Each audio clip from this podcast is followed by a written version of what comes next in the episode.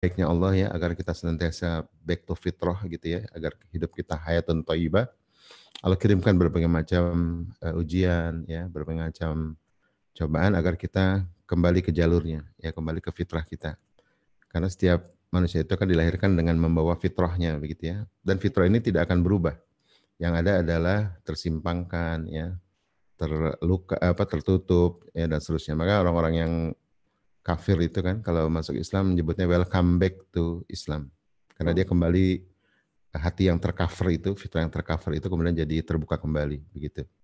Nah maka ada hadis kan kalau mauludin lalul fitrah. Setiap anak kali dalam keadaan fitrah orang tuanya lah yang merubahnya yo haidanihi au yunasiranihi au yumajisani tapi Rasulullah tidak menyebut ayu salimanihi menjadi muslim. Karena begitu lahir sudah sudah muslim Ya, semua ulama sepakat ya anak-anak yang diwafatkan Allah sampai usia 15, sebelum usia 15 itu fil jannah dia. Kalau hmm. ada yang berbeda sedikit pendapat, tapi kebanyakan ulama sepakat itu. Kalau kita sudah di atas 15 nih udah expire gitu ya, sudah expire dan harus berusaha ya untuk kembali ke fitrahnya itu agar semata-mata agar hidup bahagia gitu ya. Karena Allah ciptakan kita agar uh, hidup kita bahagia. Jadi kehidupan itu baik sebenarnya sampai kita merubahnya. Ya dalil yang kita sering gunakan ya, Allah tidak akan merubah suatu kaum sampai kaum itu merubah jiwanya atau dirinya itu sebenarnya terkait kalau asbabun nuzul adalah Allah berikan semuanya baik gitu ya. Semuanya baik gitu ya. Bahkan kalau Ustaz Ali Hidayat bilang nggak ada orang miskin sebenarnya, yang ada agna akna gitu. Kalau nggak kaya cukup. Hmm. Everything is good, everything is well gitu ya. Sampai kemudian manusia tuh obses gitu ya. Manusia tuh lalai, goflah. Yang kedua tata biah hawa, ngikutin hawa nafsu sampai dia terpuruk ke bawah. Itu sebenarnya dalilnya itu. Jadi makna perubahan dalam Islam itu bukan menuju yang baru, tapi menuju kepada fitrahnya. Itu makna perubahan. Nah, teman-teman sekalian, hari ini saya akan menyampaikan uh, konsep fitrah tapi dengan tema-tema didik anak seutuhnya, gitu ya. Apa makna seutuhnya ini dalam konsep mendidik, begitu ya? Uh, sekitar tahun saya baca di situs ya, sekitar tahun 9 90-an begitu ya uh, Harvard University itu melakukan research, research terhadap uh, eh, 15 orang tamatan terbaik Harvard, ya 19 orang tamatan terbaik Harvard, top 19 angkatan 90. Jadi kalau teman-teman yang angkatan 90 Harvard, mohon maaf gitu ya. Ini top 19 angkatan 90 Harvard ya, itu di research selama 15 tahun. Diamati satu-satu perilakunya gitu ya. Tahun 2015 dibuka risetnya, ternyata hasilnya mengejutkan dari 19 orang ini ternyata ditemukan 10 orang itu yang menyebabkan perusahaan bangkrut ya karena manipulasi keuangan. Gitu ya. Perlu orang-orang jenius gitu ya. Dan kita bisa paham kalau di luar negeri itu ada namanya Ivy League ya, Iga Livi, Liva apa? Liga Ivy, maaf. Jadi ada kampus papan atas ya. Kalau di Indonesia mungkin UI, TB gitu dan seterusnya. Nah, kemudian Harvard ini termasuk papan atas. Jadi kalau anak-anak semester 3, 4 udah terlihat cemerlang, itu sudah diincar tuh akal jadi apa pimpinan perusahaan di perusahaan-perusahaan besar yang karyawannya ribuan. Jadi kita bisa bayangkan ya kalau dia manipulasi keuangan maka yang menderita nggak satu dua orang ribuan orang gitu ya. Jadi dia tidak beradab pada perusahaannya pada karyawannya gitu.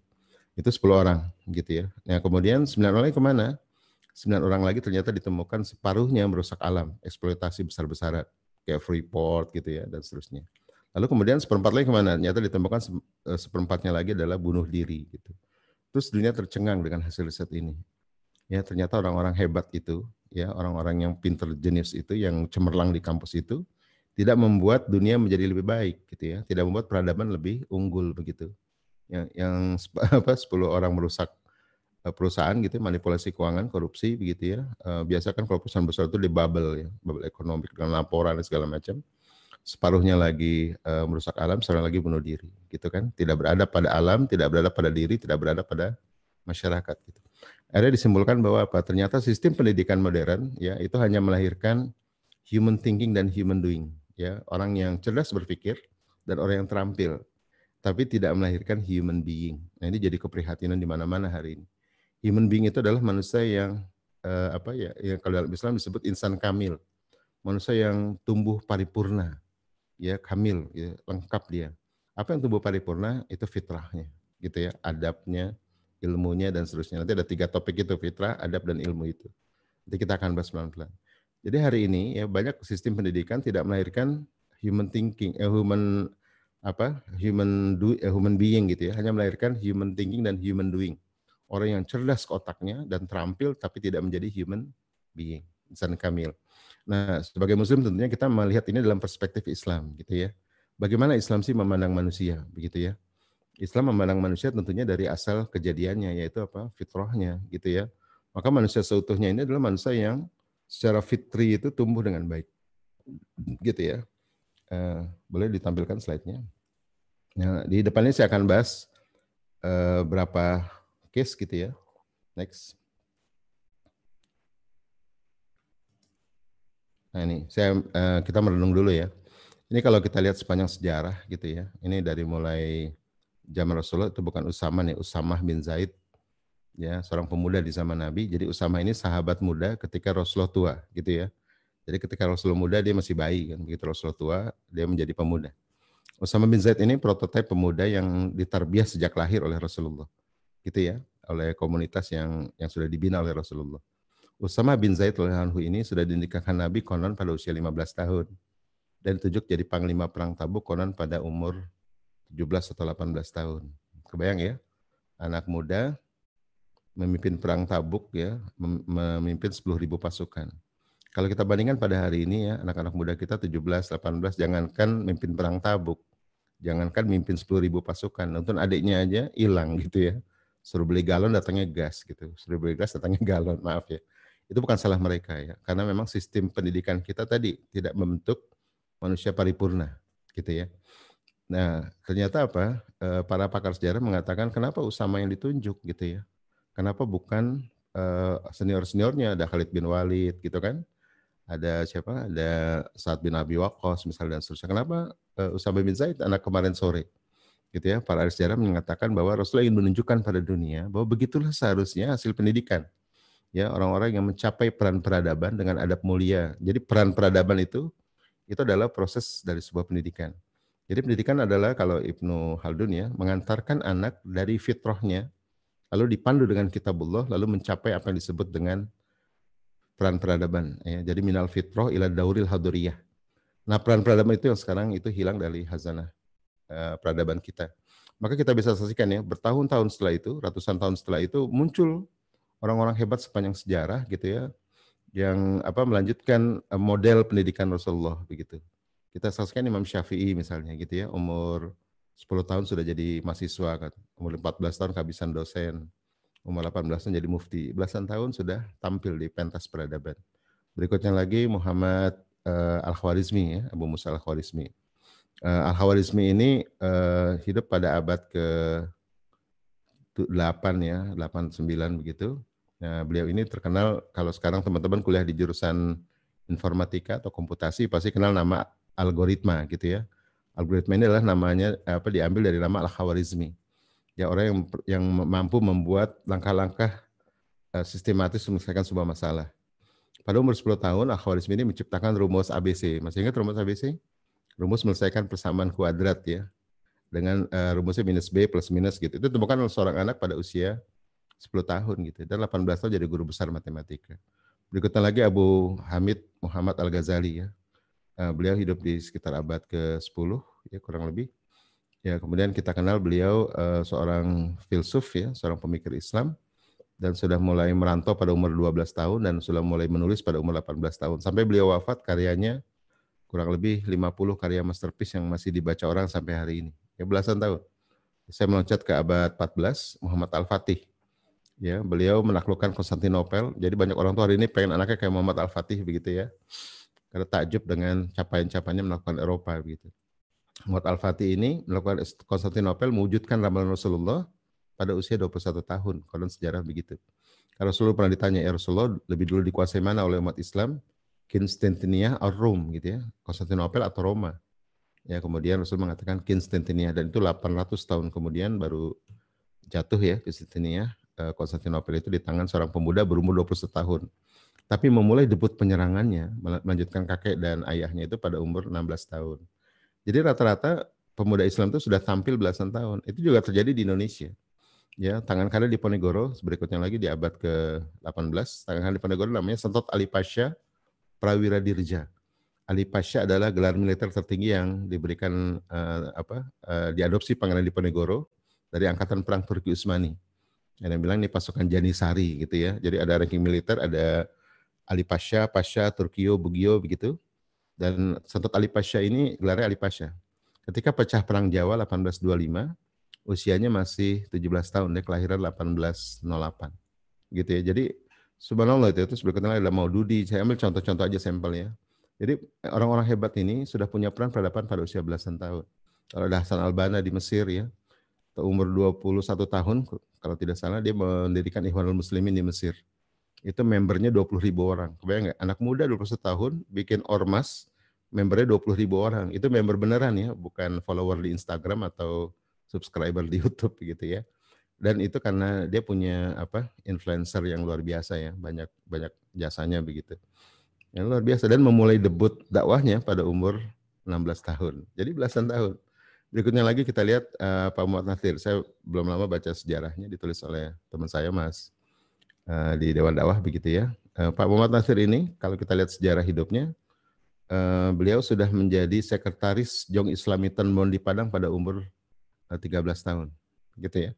Jadi Jong Islamitan Bon itu kayak ormas begitu ya untuk kepemudaan sudah menjadi sekretaris uh, Sekjen Jong Islam Metodon di Padang pada umur 13 tahun dan menjadi ketua DPC Jong Islam Metodon Padang pada umur 14 tahun.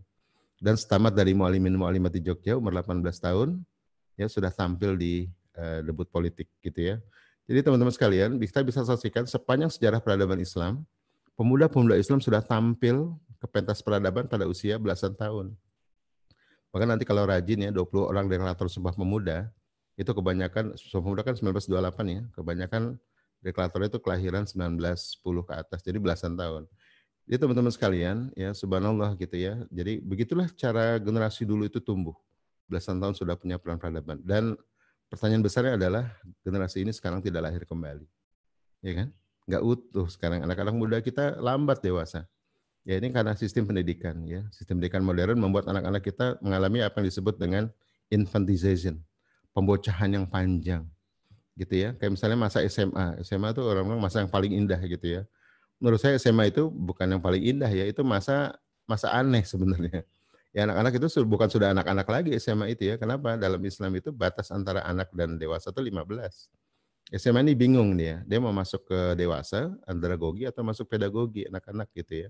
Maka di SMA ini sebenarnya kurikulumnya kurikulum buat-buatan ya nggak jauh dari SMP begitu ya ini ada ada proses di revolusi industri memanjang-manjangkan orang sekolah gitu ya biar bisa lebih lama untuk masuk dunia pekerjaan. Ini ada politisnya gitu. Yang kedua adalah demi industri ya. Anak-anak konsumtif itu kan antara 15 sampai 25. Ini konsumtif nih. Maka masa konsumtif ini dipanjangin gitu ya. Mungkin yang paling banyak menghabiskan kuota internet adalah umur-umur segini gitu ya. 15 sampai 25. Maka dipanjang-panjangin. Ya, dipanjang-panjangkan. Akibatnya apa? Maka kedewasaan itu tidak tercapai ya disebut dengan akil balik mukallaf itu tidak tercapai. Padahal dalam syariah Islam itu ya seorang anak laki-laki dan perempuan sama ya, itu sudah harus mukallaf ketika usia 15. Maksudnya apa? 15 itu sudah menjalani apa disebut dengan sinut taklif, masa-masa pembebanan. Bukan hanya wajib sholat, wajib puasa, termasuk wajib haji, wajib zakat, wajib haji, wajib jihad, wajib nikah, dan seterusnya gitu ya. Itu sejak 15. Dan itu syariah loh. Ya, bahkan Undang-Undang Pendidikan Indonesia tahun 1958 kalau tidak salah itu bunyinya begini. Putra Putri Indonesia sudah harus mandiri ketika berusia 15 tahun. Kebayang nggak? Itu kan peninggalan ulama begitu ya. Maka kita saksikan di Sumatera ya, di Makassar saya uh, coba gali dari uh, apa warga setempat itu bagaimana ulama dulu meninggalkan tradisi-tradisi untuk memandirikan anak-anak muslim ini dan mendewasakan mereka ketika 15 16 gitu ya. Karena ini jadi syariah ini jadi jadi penting betul gitu ya. Maka para ulama sepakat ya anak-anak yang 15 ke atas masih dibayarin orang tua itu bukan nafkah ya, tapi sodako atau zakat. Kenapa? Statusnya fakir miskin gitu. Jadi teman-teman pemuda di sini yang masih dibayarin orang tua kuliahnya gitu ya, itu statusnya mohon maaf ya itu fakir miskin statusnya gitu ya kasihan. Dan para orang tua hari ini memelihara anak-anak yang masih dibayarin di usia 15 ke atas, berarti dia sedang memelihara fakir miskin di rumahnya gitu. Saya nggak menyalahkan begitu ya, tapi inilah sistem gitu ya yang harus kita kembalikan. Maka teman sekalian, saya ingin menggiring pembahasan hari ini bagaimana kita melahirkan generasi ini kembali. Ya, biar Islam itu cemerlang kembali begitu ya. Maka saya bilang Kalau di rumah-rumah kita banyak anak-anak muslim yang belum mandiri, belum mukalaf, padahal sudah usia 20, 25. Yaitu sama saja dengan apa? Kita bermimpi di siang bolong ya. Bangsa ini akan bangkit, Islam ini akan bangkit. Ya, kan kebangkitan Islam itu karena pemuda. Kalau pemudanya tidak lahir dengan utuh gitu ya, jadi masalah. Gitu ya. Dan ini nanti efeknya ke mana? Bukan hanya di kehidupan pemuda, kehidupan di pernikahan. Teman-teman yang sudah menikah barangkali merasakan ya, bagaimana punya suami galau jadi ayah gitu ya, punya istri galau jadi ibu misalnya itu itu kenapa? Karena banyak nggak utuh tumbuhnya. Ya tidak insan kamil gitu ya. Wa mutakamil apalagi gitu ya. E, tumbuh dengan sempurna dan menyempurnakan gitu. Nah, atau paripurna gitu, bukan sempurna paripurna. Nah, ini banyak nggak tumbuh kan? Nah, ini kita mau bahas itu. Jadi eh, dari mana kita landasan pembahasannya? Itu dari dari fitrah gitu ya. Next. Nah ini ada skema saya dapat dulu dari hasil diskusi panjang di grup di apa pendidikan waktu itu. Nah ini kita lihat ya, akil balik di Islam itu 15. Sebenarnya eh, kata balik itu udah cukup sebenarnya. Balik itu artinya apa? Dia sudah sudah tumbuh paripurna gitu ya, itu balik. Sudah mukalaf gitu ya. Mukalaf itu diukur dari kemampuan memikul beban syariah. Itu 15. Kalau sekarang perlu disebut akil balik, kenapa? Karena ternyata anak yang akil itu belum tuh balik balik itu belum tentu akil gitu ya. Kalau zaman dulu tuh sebalik itu udah pasti akil gitu. Bedanya apa? Balik itu adalah kedewasaan biologis kalau mau di ini ya secara pemaparan. Jadi anak-anak yang sudah teraktivasi organ biologisnya, kalau anak perempuan itu sudah menstruasi, anak laki sudah mimpi basah gitu ya, itu sebenarnya sudah balik. Ya, tapi pertanyaannya apa? Apa sudah akil belum gitu ya? Nah, biasanya akil yang eh, balik itu sekarang lebih cepat gitu ya. Sementara akil itu lebih lambat. Akil itu apa? Kedewasaan psikologis, sosial dan seterusnya gitu kan maka terjadi apa yang disebut dengan turbulence gitu ya. Kenapa? Karena balik lebih cepat, akil lebih lambat. Misalnya begini, bayangkan anak laki-laki kita sudah mimpi basah umur 10 tahun, baru bisa menikah umur 25 eh, tahun. Ya, kira-kira 15 tahun ngapain? Ya, teman-teman yang apa ayah mungkin dulu pernah bujangan atau sekarang para pemuda ngerasain ya, gelombang-gelombang syahwat itu kayak apa. Nah, makin lama ya, makin lama antara balik dengan akil ini makin yang apa disebut dengan turbulensi ya syahwat gitu ya, depresi dan seterusnya gitu ya. Nah ini akhirnya eh, mengalami yang disebut dengan kesenjangan. Gitu ya. Para pakar menyebut, eh, para praktisi menyebutnya ini akibatnya apa? Anak-anak yang cepat balik karena ibunya lebay. Ya, jadi ibunya eh, sering memberikan makanan yang overnutrisi gitu ya. Jadi ada riset tuh. Anak-anak yang terlalu banyak diberi overnutrisi, makanan yang junk food begitu ya, itu lebih cepat balik. gitu ya. Sementara kalau anak-anak lambat akil, lambat dewasa itu ayah lalai gitu ya. Ayah tidak memberikan sosoknya. Jadi peran ayah ibu ini penting kan. Maka kalau di fitrah tadi kan orang tuanya lah yang ngacak-ngacak fitrah sebenarnya. Fitrah itu kan sebenarnya tumbuh dengan baik dan sudah ada agendanya dari Allah. Tapi kalau orang tua tidak merawatnya, maka tidak tumbuh dengan baik. Maka ada yang bilang kalau ibunya lebay, bapaknya lalai, anaknya alay katanya begitu.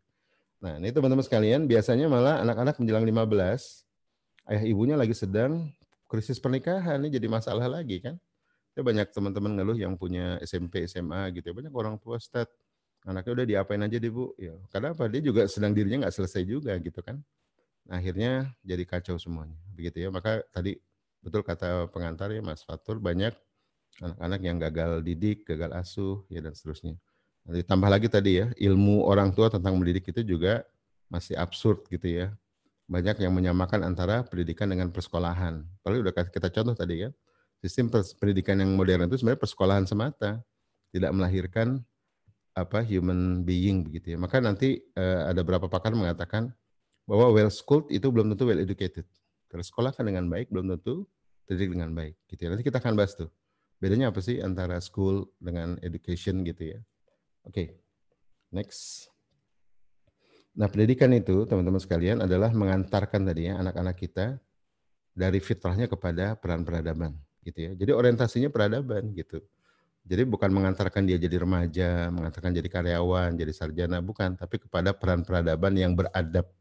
Ya, kalau siapa seorang pakar ya, Profesor Dr. Nakrib Alatas di Malaysia itu mengatakan pendidikan itu tujuan akhirnya adalah mencetak a good man, gitu ya, mencetak manusia yang baik, gitu ya, good man gitu ya manusia yang beradab gitu ya kan dalam definisi good itu adalah adab gitu ya beradab.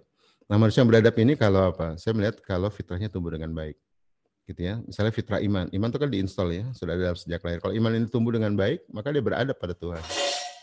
Gitu ya. Kalau apa bakat tumbuh dengan baik, dia beradab pada masyarakat. Kalau sosial tumbuh dengan baik, dia beradab pada uh, pada sosialnya begitu ya dan seterusnya. Nanti kita akan bahas. Jadi saya ingin mengatakan bahwa setiap kita ini punya tugas. Dan ini mindset orang tua kadang-kadang nggak ke sini. Pendidikan itu diartikan untuk mengantarkan anak jadi pekerja gitu ya. Itu bukan yang nggak boleh gitu ya, tapi orientasi besarnya bukan itu. Jadi mengantar anak kepada peran peradaban. Karena peradaban ini, Bapak Ibu sekalian, tidak diukur dari banyaknya sarjana, banyaknya dokter, profesor, tidak. Tapi diukur dari apa? Diukur dari banyaknya karya dan peran peradaban. Ya, oleh karena itu, kalau kita mau merujuk generasi terbaik eh, Islam seperti apa sih masa gemilang Islam? Kebanyakan kita merujuk pada generasi di mana banyak saintis lahir gitu ya. Padahal sebenarnya generasi terbaik Islam itu zaman Rasulullah gitu ya di mana uh, orang-orang muncul secara kolektif ya, peran peradabannya muncul, fitrohnya, girohnya gitu ya. Maka kalau itu sudah tumbuh, teknologi semua it's easy gitu ya, mudah dikuasai. Maka kita bisa bayangkan ya betapa Imperium Romawi dan Persia itu digulung dalam waktu singkat ya oleh orang-orang Arab yang ditarbiah selama 23 tahun, gitu kan? Gitu. Padahal secara persenjataan, secara teknologi lebih jago Romawi dan Persia begitu ya. Tapi kenapa bisa digulung oleh uh, sekelompok umat yang punya giroh yang baik ya. Eh, ada yang bilang ini apa uh, inovasi itu tidak membutuhkan kecerdasan gitu. Inovasi membutuhkan dua hal. Satu rasa berani, satu keberanian, satu penasaran gitu. Berani ini iman gitu ya. Penasaran ini curiosity ya. Uh, giroh untuk selalu melakukan untuk belajar gitu ya. Ini dua fitrah yang harus tumbuh setidaknya untuk inovasi. Nanti kita akan bahas ini. Saya ingin cerita sedikit ya. Ada seorang ibu tahun sekitar lima tahun yang lalu gitu ya, bikin status gini di Facebook. Ini menggambarkan mindset orang tua ya tentang pendidikan apa end of education gitu ya. Dia ngomong begini di statusnya, nulis begini. Eh, Alhamdulillah anak saya hafiz Quran, bagus nggak? Bagus ya. Sudah tamat dari perguruan tinggi negeri gitu. Wah keren banget kan hafiz Quran, tamat perguruan tinggi ini luar biasa. Ini karunia. Tapi doanya nih gitu ya, saya agak keberatan dengan doanya. Doanya begini, mohon doanya agar segera diterima bekerja. gitu ya mungkin bagi banyak masyarakat, banyak orang eh, salahnya di mana sih gitu ya? Orang hafiz Quran, tamat PTN ya kerja lah gitu ya. Bapak Ibu sekalian, teman-teman sekalian, ini menggambarkan bahwa cara pandang tentang proses pendidikan, akhir pendidikan itu masih absurd gitu ya. Coba kalau doa ibu ini bunyinya begini, Alhamdulillah anak saya hafiz Quran, sudah tamat dari PTN, mohon doanya. Sekarang sedang merintis dakwah di Wamena dengan energi terbarukan sekarang sedang berada di perbatasan Sarawak ya, sedang membangun pendidikan berbasis kehutanan untuk eh, warga-warga perbatasan misalnya. Atau sekarang sedang bekerja di perusahaan multinasional menguasai teknologi tertentu dalam lima tahun dia akan kembali ke Indonesia untuk membangun Indonesia seperti Pak Habibie misalnya. Nah itu beda kan ya, itu on mission gitu ya Bapak Ibu. Jadi sampai Hamka itu ngingetin tahun 50 itu. Ya, dia mengatakan ada orang yang bukunya uh, satu gudang katanya, yang diplomanya segulung besar ijazah diploma itu segulung besar. Tapi tiba di masyarakat jadi orang yang mati. Karena dia bukan orang masyarakat. Ya. Ilmunya hanya digunakan untuk mencari kesenangan. ya Hanya untuk mencari uang. begitu ya. Makin banyak ilmunya makin takut dia untuk membuat perubahan di masyarakat. Sungguh hatinya telah menjadi batu. Katanya. Ini Hamka ngingetin gitu ya, almarhum. Karena dia mulai melihat nih, oh sekarang banyak orang pinter ya. Tadi human thinking sama human doing, tapi tidak menjadi human being gitu ya. Makanya dalam konsep ilmu nanti ya, uh, Islam itu bukan untuk menguasai ilmu sebenarnya. Ilmu itu uh, kalau siapa gurunya Imam Syafi'i mengatakan al ilmu nuron ya, ilmu nurun, ilmu, itu adalah cahaya. Ya, ia ibarat seperti uh, cahaya yang berpendar-pendar dalam ruang yang gelap yang kita hanya bisa melangkah dalam pendar-pendar cahaya itu untuk menuju kesejahteraan diri kita.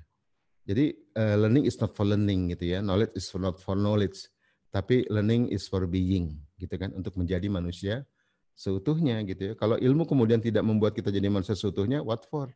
Cuma dikuasai di kepala saja ya, tidak menjadi sesuatu yang berani untuk melakukan perubahan di masyarakat yang Allah ridhoi gitu.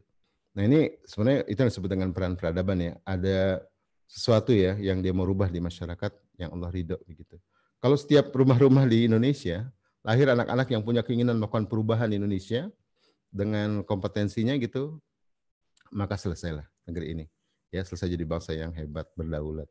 Tapi kalau keluar dari rumah-rumah kita hanya melahirkan para kuli, melahirkan para pekerja, melahirkan para orang yang tidak punya giroh gitu ya, eh, selesailah peradaban Indonesia. Begitu ya, sepakat. Nah, next. Oleh karena itu, dalam Islam itu pendidikan ada tiga ya. Ini harus kita pahami untuk tadi melahirkan manusia seutuhnya. Pertama adalah fitrah. Next, saya lihat. Yang pertama adalah tarbiyah. Yang kedua adalah adab, eh, takdib. Yang ketiga adalah taklim. Ini kalau diterjemahkan masing-masing ya pendidikan. Tarbiyah ya pendidikan, takdib ya pendidikan, taklim ya pendidikan. Berapa pakar mengatakan takdib itu udah meliputi semuanya gitu ya. Tapi saya bagi jadi tiga ini. Kenapa takdib dikatakan meliputi semuanya? Karena takdib itu ujung dari proses pendidikan yaitu manusia beradab gitu kan ya maka disebut ta'dib itu udah semuanya. Tapi saya bagi jadi tiga agar nanti eh, kelihatan tahapannya. Gitu ya, kelihatan tahapannya. Nah, langkah yang pertama disebut tarbiyah. Tarbiyah itu artinya dari kata menumbuhkan, roba ya rubu ya, ditumbuhkan. Apa yang ditumbuhkan? Fitrah. Jadi fitrah ini tidak diajarkan, tapi ditumbuhkan. Kenapa? Karena sudah diinstal dalam diri anak-anak kita, dalam diri kita. Jadi dia inside out, bukan outside in gitu ya.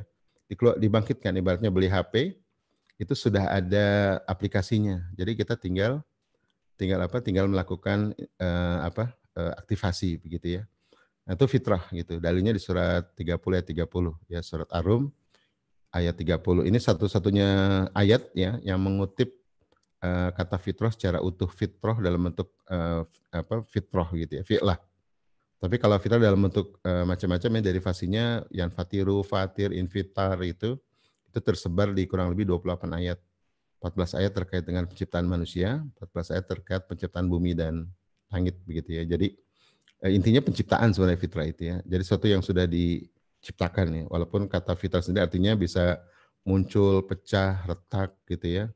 Nah gitu. Eh, jadi fitrah itu ditumbuhkan. Maka saya sering eh, apa sering mengibaratkan fitrah itu sebagai benih gitu ya. Karena dia seperti benih memang kalau tanamkan dalam diri manusia, nah itu harus ditumbuhkan dengan baik. Yang kedua adalah takdib. Takdib ini adab ya memuliakan adab atau membentuk adab. Gurunya disebut muadib. Kalau tarbiyah guru disebut murabi. Nah, adab ini gitu ya, itu dalilnya surat At-Tahrim 66 ayat 6. Ya, sama kayak taklim juga. Yang paling kanan ini taklim, uh, yang dia, uh, taklim adalah pengilmuan atau pengajaran. Yang diajarkan apa ilmu, guru disebut mualim. Dalilnya antara adab dan ilmu ini uh, Tahrim 66 ayat 6. Saya dapat ini dari uh, Dr. Adian Husaini gitu ya, uh, pendiri INSIS Beliau mengatakan uh, adab dan ilmu itu jawab orang tua katanya. Dalilnya surat 66 ayat 6. Surat ini ayat ini barang kita tahu ya, barangkali sering mendengar. Ku anfusikum walikum naro. Hendaklah kalian jaga diri kalian dan keluarga kalian dari api neraka. Ya, Ibnu Katsir dalam tafsirnya uh, ketika mentafsirkan ayat ini mengutip ucapan Sayyidina Ali radhiyallahu anhu. Sayyidina Ali mengatakan yang dimaksud dengan ku anfusikum walikum naro adalah hendaknya para orang tua adibuhum mu'alimuhum, mengadapkan dan mengilmui. Jadi adab dan ilmu tanggung jawab siapa? Orang tua. Jadi teman-teman sekalian, fitrah, adab, ilmu ini, tarbiyah, takdib, dan taklim ini tanggung jawab siapa? Orang tua. Gitu ya. Jadi bukan tanggung jawab sekolah. Nah yang terjadi hari ini apa? Kenapa banyak gagal didik, gagal asuh? Karena menyerahkan sepenuhnya kepada sekolah. Sekolah itu kalau kita lihat dari tiga ini, itu wilayahnya yang mana? Sekolah itu kan taklim, pengajaran. Sepakat nggak? Taklim ya ustadz ustadzah itu sibuk di taklim ya apalagi kalau sekolah Islam full day ya kurikulumnya berat betul tuh kurikulum agama sama kurikulum umum ya itu jadi akumulasi kurikulum akhirnya jadi sampai sore.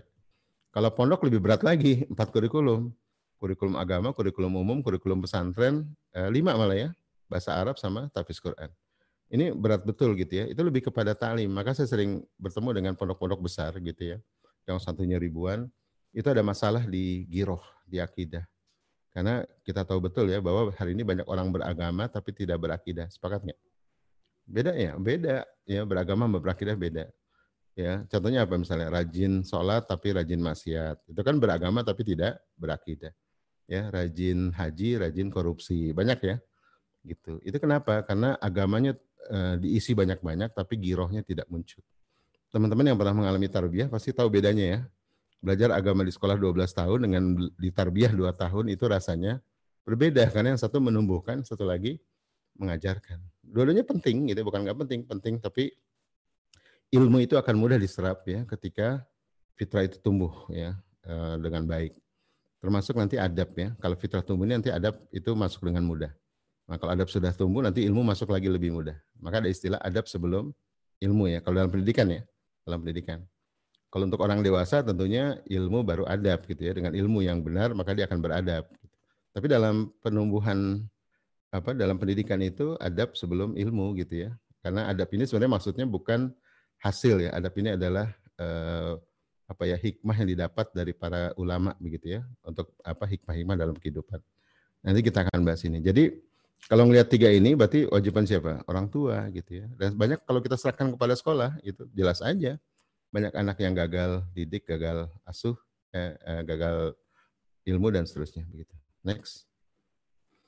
Gitu ya. Maka nanti muncul masalah umum seperti ini. Ya, uh, kembali lagi ke belakang, saya ingin kasih satu gambaran lagi. Nah, oke. Okay. Nah, yang mana yang boleh di outsource sama lembaga? Yaitu yang paling kanan taklim. Misalnya begini contohnya. Jadi tiga-tiga ini kewajiban orang tua ya kan di akhirat yang ditanya bukan sekolah tapi orang tua kan gitu ya. Nah, misalnya gini, anak kita pengen jadi ahli Quran gitu ya. Dia senang banget sama Quran. Kita bukan pakar Quran ya. Maka boleh nggak nitipin anak sama pakar Quran, ahli Quran? Wajib hukumnya. Itu masuknya ke taklim kan, pengajaran Al-Quran. Tapi membuat anak jatuh cinta pada Al-Quran, tarbiyah, membuat anak beradab pada Al-Quran, membuat dia faham tentang ilmu-ilmu dasar Al-Quran itu orang tua. Sepakat nggak? Gitu ya. Jadi bedakan ininya apa peran orang tua dan peran lembaga atau peran sekolah. Maka pendidikan itu tidak bisa diartikan sebagai persekolahan. Kita banyak orang tua nitipin anak di sekolah berharap anak-anak sudah soleh ketika tiba dari sekolah, tiba di gerbang rumah udah soleh gitu. Sementara guru-guru di sekolah, ustadz-ustadz di sekolah itu berharap anak-anak sudah soleh dari rumah. Sampai di gerbang sekolah siap diajarkan gitu kan. Lalu pertanyaannya mensolehkan siapa? Nobody. Ya kan? Semua saling mengandalkan karena tidak paham perbedaan antara tiga ini. Next gitu ya. Nah, masalah umum yang sekarang sering muncul, next adalah masalah anak-anak ya. Yang kita tahu semua nih ada narkoba, ada games, ada narkotika, tawuran, bunuh diri ya. Ini kan gagal asuh. Ini kenapa? Karena banyak kita tidak tumbuh dengan baik gitu ya. Nanti kita akan bahas ini. Nah, kita kadang-kadang misalnya seks bebas gitu ya atau LGBT, LGBT lah misalnya kita benci LGBT tapi kita nggak tahu bagaimana membuat anak itu sampai jangan sampai kena LGBT gitu kan depresi, narkoba gitu ya dan seterusnya. Ya, kita akan bahas. Pornografi termasuk ya. Dan eh, apa ya kemarin saya belum eh, sekitar setahun atau dua tahun lalu diundang Bu Risman di Fakultas Hukum UI. Bu Risman memaparkan eh, hasil risetnya ya bahwa ternyata anak-anak yang terpapar pornografi itu otak depannya prefrontal cortex gitu ya, itu katanya mengecil sekian senti begitu ya. Begitu. Jadi mengecil otak depannya gitu. Uh, ini ini menarik gitu ya. Ternyata juga di berita buruknya apa? Berita buruknya adalah anak-anak yang terpapar pornografi gitu ya. Itu yang hilang adalah cuma bijaknya yang hilang. Gitu ya. Tapi dia bisa terus pinter gitu. Jadi bisa sampai kum laut gitu ya, tapi bisa jadi dia tiba-tiba jadi bunuh diri atau bunuh orang begitu. Karena apa? Karena otak bijaknya itu hilang, begitu ya. Gitu. Jadi saya banyak temukan di pernikahan-pernikahan tiba-tiba suaminya kabur gitu. Nggak ada alasan, nggak ada angin, nggak ada hujan nih. Jangan-jangan karena dia penggemar pornografi begitu. Oke, okay, next. Gitu ya. Nanti kita akan bahas ini. Ya, jadi saya akan ngasih contoh juga uh, gagal asuh begitu ya. Atau gagal didik. Next, eh, biar itu dulu. Nah, ini ada ini status seorang ayah di Facebook. Aku baca ya. Anak saya sekolah di sekolah Islam, full day. Saya nggak ngomongin sekolahnya nih ya, ngomongin tentang peran ada peran yang tidak dijalankan. Sejak TK, SD, SMP, SMA. Jadi sekolah di sekolah Islam full day, TK, SD, SMP, SMA pulang sekolah antar jemput. Steril nggak tuh? Steril banget kan? Dalam bayangannya dia steril. Udah sekolah-sekolah Islam full day pulang antar jemput. Kami selalu mengontrol perkembangan sekolahnya. Sekarang anak saya kuliah di semester awal terkena LGBT. Apa dosa saya?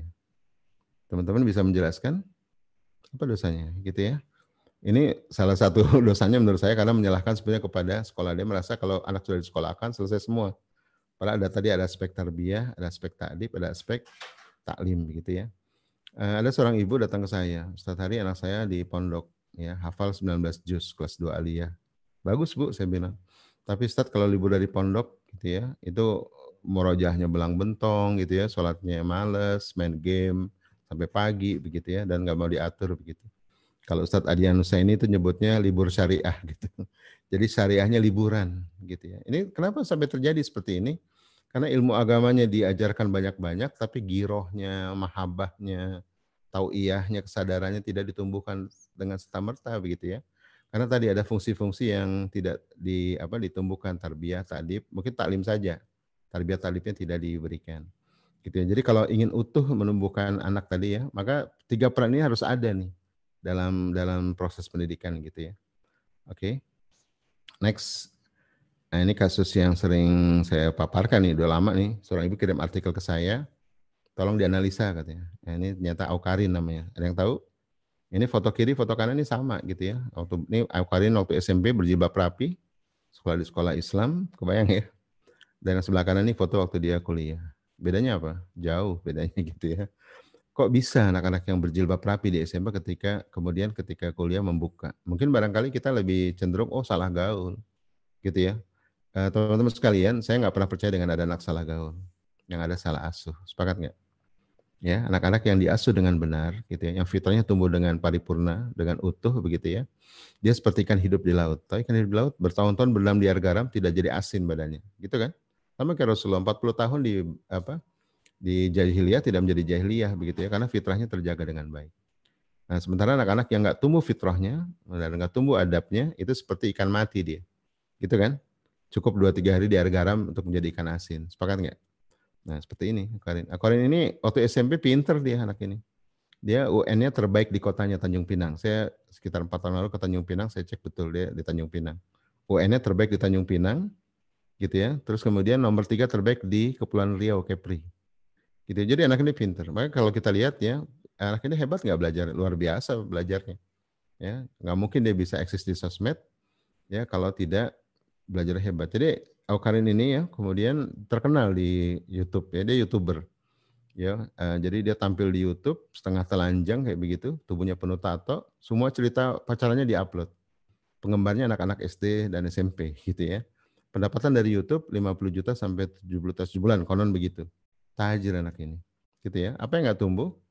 Ya yang tumbuh jelas belajarnya hebat ya yang kedua bakatnya hebat. Ya nggak mungkin dong dia bisa jadi youtuber kalau nggak berbakat ya bikin personal branding. Apa yang nggak tumbuh dua hal. Yang pertama adalah keimanan. Sepakat, Bapak Ibu? Anak-anak yang melepaskan syariah ketika dewasa, itu anak-anak yang selama ini barangkali syariahnya hanya sebagai aturan dan keterpaksaan. Ya kan, bukan sebagai kecintaan dan kesadaran. Sepakat? Gitu kan, karena ketakutan dan seterusnya. Gitu. Jadi ini ciri-ciri orang yang apa imannya tidak tumbuh ya. Dia cuman syariahnya diajarkan. Maka hati-hati dengan kata misalnya kata-kata pembiasaan, gitu ya. Reward and punishment itu bukan dari Islam. Ya, pembiasaan itu bagus ya, asal dimulai dengan kecintaan. Misalnya gini, anak-anak yang dibiasakan sholat dari kecil, ketika besar sholat nggak? Sholat nggak? Belum tentu kan. Bisa aja mungkin dia tetap sholat, tapi robotik, mekanistik. Karena nggak ada giroh. Maka dalam mendidik itu ya, Hasan Albana itu menyebut pendidikan itu seperti berdakwah. Yang disentuh itu jiwa, hati gitu ya. Giroh yang dibangun. Kalau ini nanti ngikutin lah, ya otak itu ngikutin. Nah, begitu ya. Jadi uh, dia girohnya nggak muncul. Yang kedua apa? Anak-anak perempuan, ini anak perempuan ya, yang membuka aurat di ruang publik itu anak perempuan yang tidak dekat sama ayah. Gitu ya, tidak dekat sama ayah. Dia mencari cinta di ruang publik dengan cara apa? Melepaskan auratnya, gitu ya. Dia mencari cinta sebenarnya.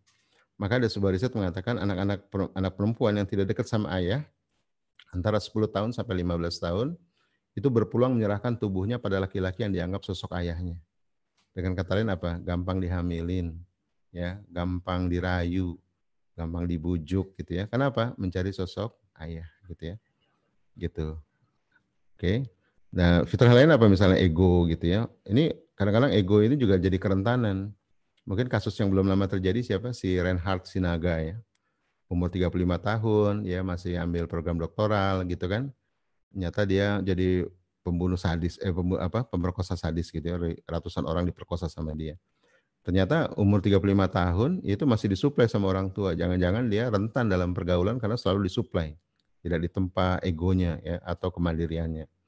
Gitu ya. Jadi eh, dan sama kan berita menjadikannya kok bisa ambil program doktoral sementara jadi pemerkosa? Gitu. Iya karena memang nggak berkaitan antara kecerdasan dengan moralitas gitu ya dengan karena fitrah nggak tumbuh tadi ya egonya. Jadi rentan dalam pergaulan. Nah gitu. Jadi eh, banyak orang tua hari ini orang tua milenial itu tidak menempa anaknya. Tadi tidak memukalafkan pada usia 15 tahun. Disuplai terus gitu ya sampai eh, kerja apa kuliah dibayarin nanti nikah dinikahin kerja dicariin gitu ya anak ditungguin gitu. Kapan mentasnya tuh gitu ya. Nah ini kan jadi jadi masalah dalam dalam apa dalam peradaban nanti ya secara kolektif akan jadi masalah peradaban gitu ya Oke, okay, next. Nah ini saya uh, pernah dapat diminta untuk presentasi uh, dampak kekerasan pada anak di sebuah lembaga. Ya saya gambarkan seperti ini. Jadi ada, ada 8 fitrah. Jadi saya bikin cluster fitrah itu ada delapan untuk memudahkan dalam apa melihat. Jadi misalnya fitrah iman ya. Itu jadi kekerasan itu bukan hanya fisik ya anak dipukul, disakiti, ya termasuk masalah kejiwaan. Ya misalnya anak-anak yang benci agama, trauma sama agama, ya robotik, mekanistik dalam ibadah itu, jangan-jangan ada kekerasan dalam beragama di rumahnya dipaksa, gitu ya, tidak ada tahapan gitu ya, tidak ada tahapan dalam pendidikan agama. Nanti kita bahas tuh 0 sampai 6 itu harusnya penuh cinta. Ya, jadi kalau misalnya anak-anak sekarang 6 tahun ini di bawah 6, 6 ke bawah gitu, diajak saum nggak? Boleh aja diajak saum ya, tapi dengan cara-cara yang seru gitu ya, yang indah, yang berkesan gitu ya. Kalau nggak selesai gimana? Ya nggak apa-apa gitu. Karena memang Allah sendiri sangat presisi ya, Allah dan Rasulullah sangat presisi.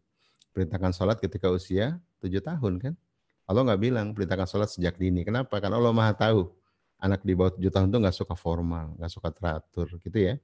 Ini ini bagian dari tarbiyah sebenarnya. Jadi uh, kita harus meneliti tuh hadis-hadis itu bukan cuman menggunakan apa yang apa yang apa yang kita setuju gitu ya, tapi kita harus melakukan research uh, seperti apa begitu. Hari ini kan banyak orang tua pengennya menggegas gitu ya, sepakat nggak? Kalau perlu begitu lahir hafiz Quran kalau perlu ya, begitu lahir langsung soleh gitu ya itu kalau fitrah tadi ibarat benih kita tanamkan ya eh, kita tanam di tanah baru tumbuh dua tiga helai daun kita pengen buru-buru berbuah gitu ya kita siram banyak-banyak pupuknya banyak membusuk nanti akan. Gitu ya teman sekalian. Nah, ini uh, terus masuk misalnya fitrah belajar ya. Belajar itu fitrah setiap anak tuh suka belajar karena halifah kan? Nggak mungkin halifatullah fil art tuh nggak suka belajar karena diwariskan bumi dan seisinya. Ya langit dan semesta itu untuk di research gitu ya. Kata-kata akal itu di Quran tersebar begitu Nah, kenapa ada hari ini anak benci belajar, malas belajar? Ya jangan-jangan ya karena kita salah memberikan uh, apa motivasi atau salah memberikan media belajar atau objek belajar yang tidak relevan dan seterusnya ya. Banyak orang tua sekarang senang anak ke umur 4 tahun udah masuk SD kalau perlu, 5 tahun masuk SD. Anak saya jeng, 5 tahun masuk SD lo jeng gitu. Nanti coba perhatikan, eh, kelas 4, kelas 5 hektik. Kenapa tidak selesai masa anak-anaknya dengan tuntas masa usia dininya. Nah, jadi ini gambaran aja nanti silakan dilihat. Jadi delapan ini nanti banyak fitrah yang tidak tumbuh ya dalam kehidupan anak LGBT termasuk di fitrah seksualitas, anak-anak yang nggak pede, peragu, lambat ngambil keputusan gitu atau egois di di sok komunitas begitu ya. Tutur yang buruk, vandal ya, tidak apresiasi sama keindahan gitu ya. Terus anak-anak yang tidak merasa tidak tumbuh dengan baik gitu ya. Itu karena banyak uh, tidak tumbuh fitrahnya atau ada intervensi yang membuat luka gitu. Silakan. Next. Nah, ini next. Jadi kita tampilkan dulu ini ya. Ini gambaran-gambaran eh, perilaku-perilaku orang tua kekerasan pada anak yang menyebabkan anak-anak jadi tidak menyimpang fitrahnya. Jadi fitrah itu sendiri, Bapak Ibu, teman-teman sekalian, dia tidak berubah gitu ya, tapi bisa tapi tersimpangkan dia atau tertutup atau tidak tumbuh begitu. Gitu kan? Oke. Okay. Karena Allah mengatakan la tabdil tiada perubahan atas fitrah Allah kecuali orang tua yang merubahnya gitu ya, ada intervensi. Oke. Okay. Next. Nah, ini kasus anak ya. Kasus fitrah juga terjadi pada orang tua. Nah, gitu. Ya, pada orang tua juga terjadi kasus perceraian hari ini ya, di mana-mana begitu. Indonesia mungkin paling negeri paling banyak perceraian karena penduduknya memang banyak sih gitu ya. Tapi ini cukup menyedihkan ya. Ada data statistik tahun 2019 kemarin ya, eh, angka perceraian itu 395 ribu per tahun. 90 ribu perceraian per tahun. Kebayang ya, 395 ribu kasus perceraian per tahun. Itu kalau dibagi 365 hari, per harinya kurang lebih 1.200 keluarga bercerai. Kalau dibagi 24 jam, itu kurang lebih per jamnya keluarga bercerai 50-an. Kebayangan gitu ya. Gimana peradaban ini mau tegak? Ya orang ngaji di mana-mana, kajian Islam di mana-mana, tapi perceraian makin besar gitu ya. Nanti kita akan bahas ini. Ini juga salah satunya karena banyak fitrah tidak tumbuh dalam pernikahan. Saya banyak mendampingi pasangan-pasangan termasuk membuat family life coaching dan saya melihat kerapuhan rumah tangga itu karena banyak fitrah-fitrah yang nggak tumbuh di masa anak-anak. Ya misalnya kalau teman-teman para bunda ini punya suami yang peragu, lambat ngambil keputusan, itu jangan-jangan banyak dimarahin waktu kecil. Atau punya istri galak gitu ya, banyak ngatur, ya jangan-jangan dia nggak punya sosok ibu waktu kecil gitu ya, atau terlalu maskulin uh, keluarganya dan seterusnya gitu ya. Nah ini nanti efeknya ke pernikahan. Oke okay ya. Uh, terus Next. Nah, ini kasus belum lagi KDRT ya. Next sudah. 25 ribu kasus kekerasan ini kekerasan fisik ya. Nanti belum lagi tadi kekerasan terkait dengan fitroh ya, dengan kejiwaan dan seterusnya. Next. Kita cepetin aja.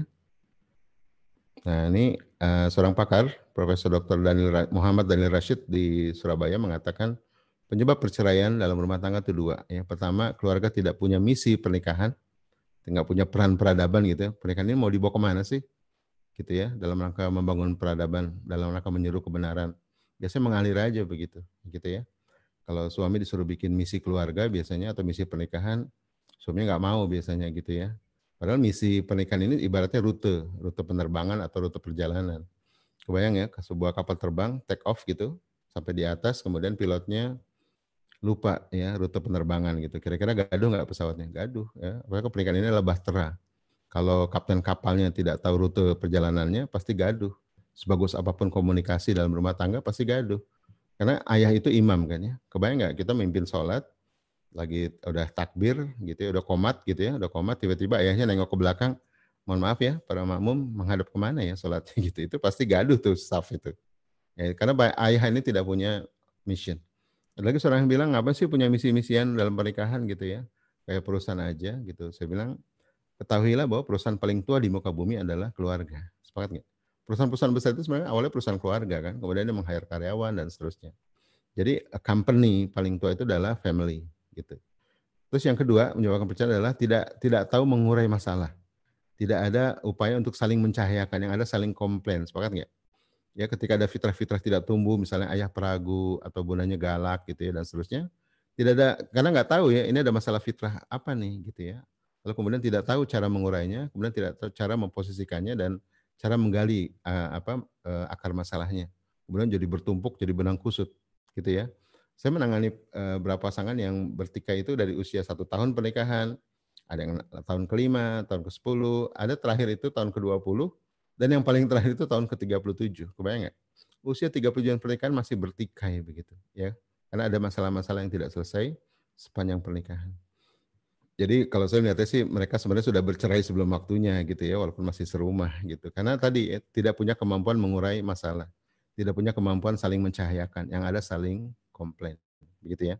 Tidak ada upaya asah asih asuh yang ada saling apa saling uh, berantem begitu ya, saling bertikai. Oke, okay, next.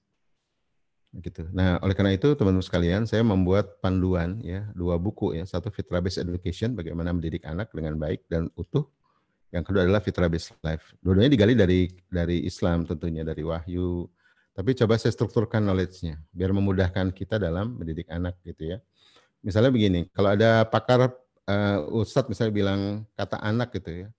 Anak harus titik-titik. Kadang-kadang nggak disebut ya, anak itu usia berapa gitu kan.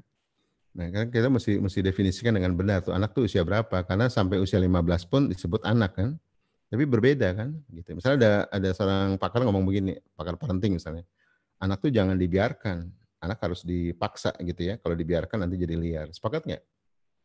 Sepakat nggak? Bingung kan? Apalagi orang tua muda gitu ya. Anak jangan dibiarkan, nanti liar gitu ya. Anak dipaksa.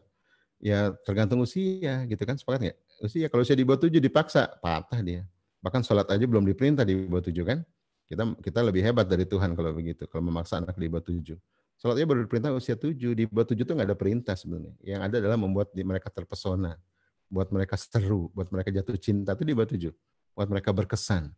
Gitu ya. Caranya gimana? Pikirkan sendiri. Tiap keluarga beda-beda. Tiap anak beda-beda. Jadi yang saya buat tuh framework ya. Bukan tips and trick parenting, tapi framework. Bagaimana membuat anak jatuh cinta pada Allah di bawah tujuh tahun.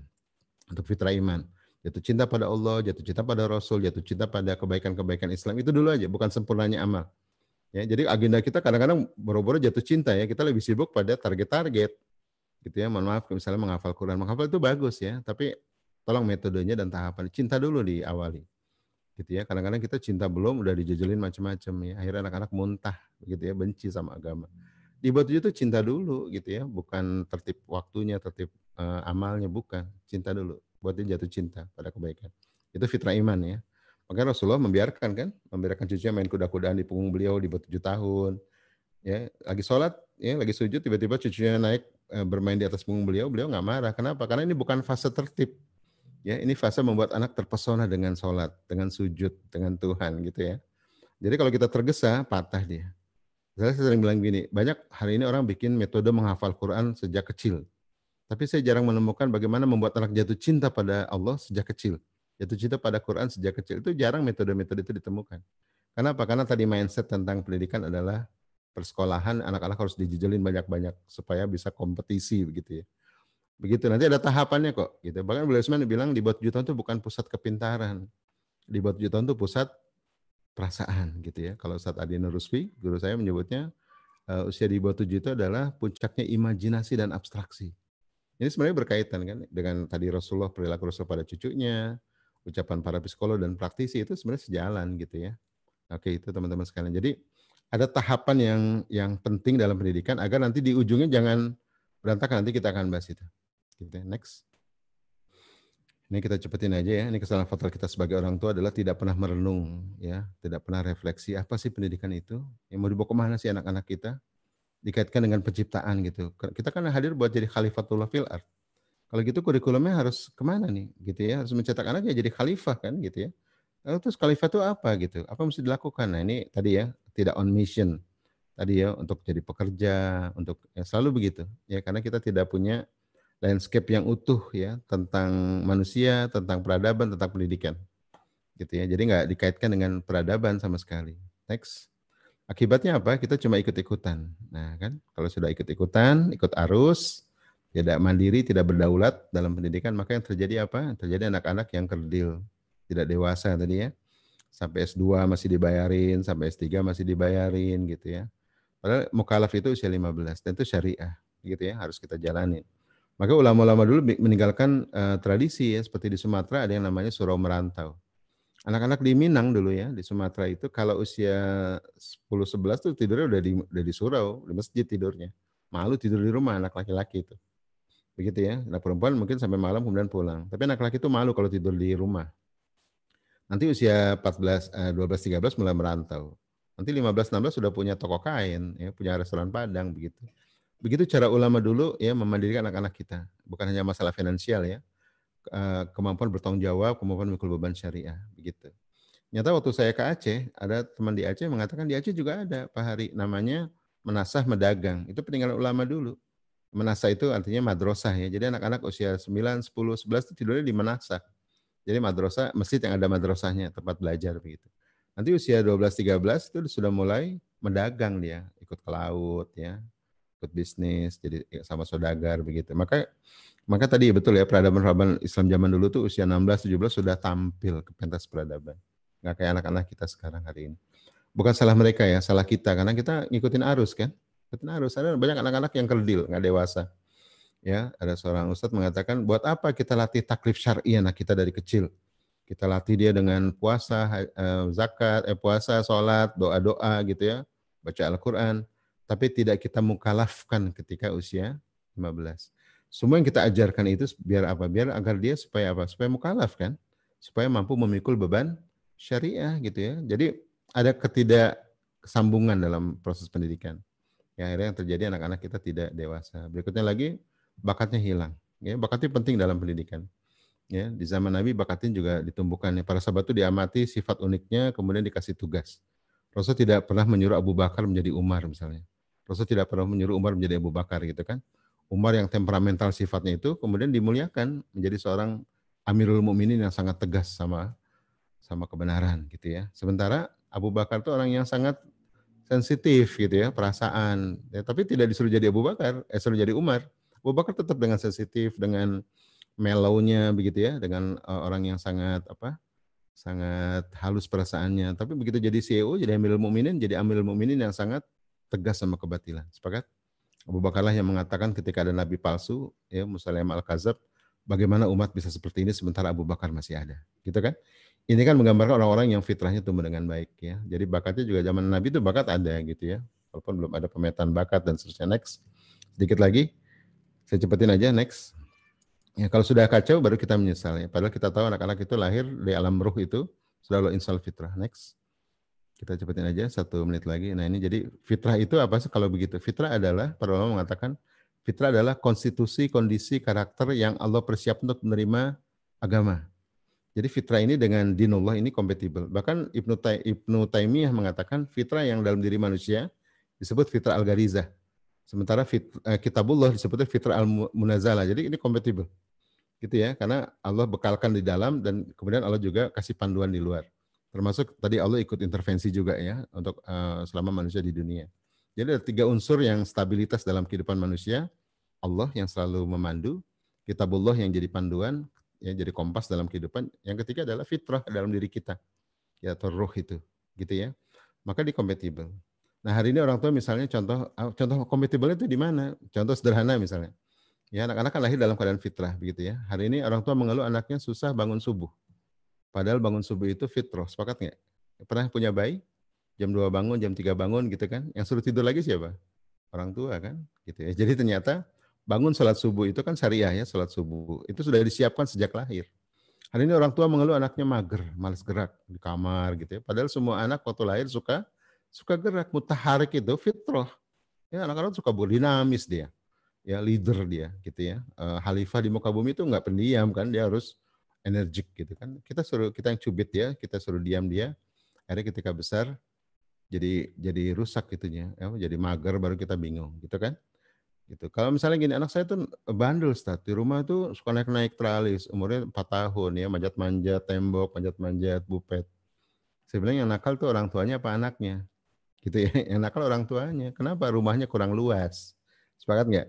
Anak di baju tahun itu itu belajarnya di taman, di kebun ya, bukan di rumah gitu ya. Maka disebut taman kanak-kanak kan, kan belajar di taman, raudoh ya bustan, bustanul afar atau afar belajar di raudoh. Kalau ada taman kanak-kanak belajarnya di gedung namanya gedung kanak-kanak gitu kan ada yang salah. Jadi ini kadang-kadang kita yang bolak-balik begitu kitanya sebenarnya tadi yang intervensi. Ya, berikutnya lagi orang tua mengeluh misalnya anaknya hari ini uh, apa ya uh, apa uh, misalnya uh, jorok gitu ya pipisnya sembarangan begitu. Ya padahal waktu kecil semua anak itu anti najis kan. Kalau bajunya basah nangis minta ganti ya kan. Kalau pipis nangis, pup nangis. Karena fitrahnya itu nggak suka kejijian, gitu kan? Nah kitalah kemudian yang yang ngasih pampers, ngasih apa sehingga pampers boleh ya kalau pergi tapi jangan lebih dari dua jam. Kadang-kadang berjam-jam gitu ya pakai pampers. Akhirnya apa? Early warning untuk anti najisnya jadi hilang. Itu kan fitrah sebenarnya gitu ya dan seterusnya. Jadi banyak fitrah ini tidak tumbuh dikarenakan atau terhalang dikarenakan intervensi kita. Ini jadi itu definisi fitrah. Next gitu ya. Maka dalam pendidikan itu penting ya. Ini ada ucapan seorang ulama mungkin sebagai penutup gitu ya. Kata ulama ini begini, ya murobi sesungguhnya adalah Allah Subhanahu wa taala. Gitu ya. Allah lah murobi kita semua termasuk anak kita. Jadi kalau kita punya anak, punya murid, kita ini cuman kepanjangan tangan gitu. Allah lah murobi sejati. Murobi itu pendidik ya.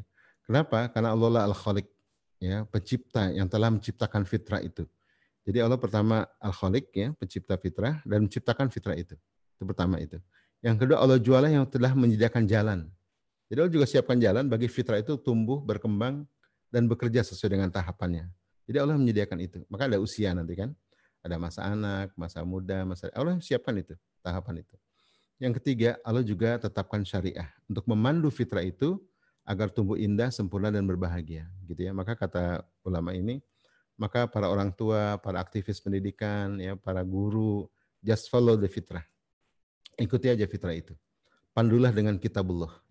Ya, maka menjadi sempurna dia, menjadi utuh dia tumbuhnya. Gitu ya Bapak Ibu sekalian. Ini ucapan seorang ulama ya untuk menasihati kita bahwa kita tuh nggak boleh lebay karena musuh fitrahnya cuma dua. Kalau nggak lalai, lebay gitu ya.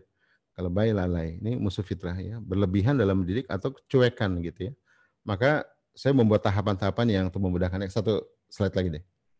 Gitu ya. Next. Terus. Terus terus. Saya ingin tunjukkan satu slide lagi uh, tentang tahapan pendidikan terus. Jadi kita itu seperti benih ya. Tumbuhnya sudah dengan tahapan terus. Nah ini, nah ini tahapan fitrah harus tumbuh, gitu ya. Tumbuh dengan sebaik-baiknya. Next, next. Nah ini saya buat tahapannya. Next satu slide lagi. Next, terus. Oke, terus, terus cepetin aja. Oke, terus. Uh, Oke ini, ya. Nah ini teman-teman sekalian, ini namanya framework ya. Ini framework dalam pendidikan anak. Ini framework yang general. Nanti ini di breakdown jadi lebih kecil lagi, lebih rinci. Yang sebelah kiri itu fitrah gitu ya. Fitrah dan adab, yang sebelah atas itu usia. Jadi ketika mendidik anak gitu ya, kita harus ada tahapannya. Sama kayak nanam pohon ya, nggak tiba-tiba berbuah. Sepakat nggak? Nah hati-hati makanya. Maka nggak berlaku kaidah makin cepat makin baik. Gitu kan, semua ada sunatullahnya. Ya kebayang tadi ya, kita baru dikasih benih sama Allah, kita tanam, baru dua helai, tiga helai daun, pengen buru-buru beradab, pengen buru-buru soleh, ya pengen buru-buru kita siram banyak-banyak, pupuk banyak-banyak, akhirnya apa? Membusuk akarnya. Nah mudah-mudahan kita menjadi orang tua yang bisa belajar lebih dalam. Satu jam ini nggak cukup tentunya ya. Tapi paling tidak kita harus punya cara pandang yang benar tentang manusia. apa itu manusia seutuhnya, apa itu konsep fitrah, dan kemudian frameworknya untuk teknisnya agar kita jangan lebay, jangan lalai. Demikian teman-teman sekalian, mudah-mudahan ini bisa memberikan pencerahan dan manfaat. Alhamdulillah. Fala Assalamualaikum warahmatullahi wabarakatuh. Saya kembalikan ke moderator. Baik, jazakallah uh, khair kasir. Ustadz Hari Santosa atas materinya luar biasa, komprehensif sekali. Saya yakin memang waktu uh, satu jam dan apalagi secara online begitu ya, uh, sangat-sangat tidak cukup begitu untuk kemudian memberikan penjelasan uh, ya. secara menyeluruh. Tapi paling uh, tidak hari ini kita uh, punya konsep, gambaran, mm, ya. Gambaran utuh lah. Yep. Siap, Ustadz paling tidak tadi sudah diberikan gambaran utuh konsep juga dan yeah. Iya. uh, kita insya Allah akan lanjutkan dengan uh, sesi tanya jawab. Silakan. Ada beberapa pertanyaan yang sudah masuk dan okay. ya saya baik. akan uh, bacakan Ustadz beberapa pertanyaan. Uh, uh, mohon maaf Ustadz, uh, lebih baik saya langsung bacakan uh, tiga pertanyaan lalu Ustadz jawab atau satu pertanyaan dan uh, dijawab langsung. Tiga pertanyaan boleh? Kalau kalau senada ya pertanyaan. Langsung langsung tiga aja Ustadz ya. Ya, kalau senada. Oke, Ustaz. Baik. Baik, Ustaz. Uh, ini pertama ada uh, pertanyaan dari Gebrina Mutia. Hmm. Bagaimana cara menumbuhkan riroh kepada anak, sedangkan kami orang tua juga merasa riroh kami sendiri kurang. Okay. Uh, sekali lagi saya ulang, bagaimana cara yeah. menumbuhkan giroh kepada anak, sedangkan kami orang tua juga merasa giroh kami kurang. Yeah. Ya. Uh, selanjutnya, uh, mungkin itu dulu saat pertanyaan yang pertama oh, itu ya. dulu saat. Baik. Ya terima Karena kasih tidak berkaitan Bu Mutia. Selanjutnya. Ya, syukron uh, Fatur. Jadi uh, kalau di itu masuknya giro itu sebenarnya lebih ke kalau iman ya, fitrah iman itu di fitrah keimanan. Jadi 0 sampai 6 itu karena anak-anak sedang puncaknya perasaan, imajinasi adalah saat yang tepat untuk membangun giro sebenarnya. Ya, oh, 0 sampai 6 ini putus-putus suaranya. Halo? Bisa? Masih putus-putus? Ya, sudah. Cukup? Sudah, baru baru nyambung, Ustaz. Ya. Sudah, ya. ya. Jadi 0, 0 sampai 6 tahun itu tahap untuk uh, apa? Penumbukan mahabbah 0 sampai 6. 7 10 itu menumbuhkan tauiyah ya, uh, apa kesadaran. 11 14 baru wazifah ya, pembebanan uh, agar nanti anak-anak beramal dengan kesadaran dengan kesadaran penuh begitu. Nah, kalau orang tua belum punya giroh gimana gitu ya. Sementara kita harus menemukan giroh. Ada sebuah kaidah yang mengatakan begini, raise your child, raise yourself gitu ya. Kalau kita menumbuhkan fitrah anak-anak kita, maka nanti fitrah kita juga tumbuh. Jadi anak itu bukan beban, anak itu karunia. Ya, kalau kita ingin giroh kita tumbuh, coba tumbuhkan giroh cinta anak-anak kita kepada Allah. Nanti kita refleksi kan. Misalnya gini ya, kita pengen, pengen betul anak saya itu cinta sama Al-Quran, cinta betul sama Allah. Caranya gimana? kita refleksi. Nah, gue aja belum cinta sama Quran ya, belum cinta. itu bisa barengan paralel. Oke, besok saya akan bacakan kisah tentang Rasulullah misalnya, karena kalau dibuat tujuh kan giro, apa cinta begitu ya, uh, kisah. Nanti malam hari tuh Bunda membaca buku tentang Rasulullah dan coba dirasakan, direnungi ya sampai meresap ke dalam sehingga nanti tumbuh giro.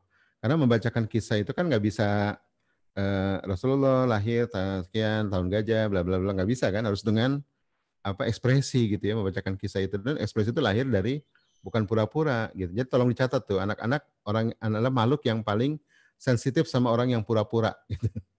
Jadi jangan pernah uh, apa ya bersikap palsu depan anak-anak dia pasti sensitif. Dia tahu mana yang asli, mana yang palsu. Nah, itu kan jadi mendorong fitrah kita untuk tumbuh kan.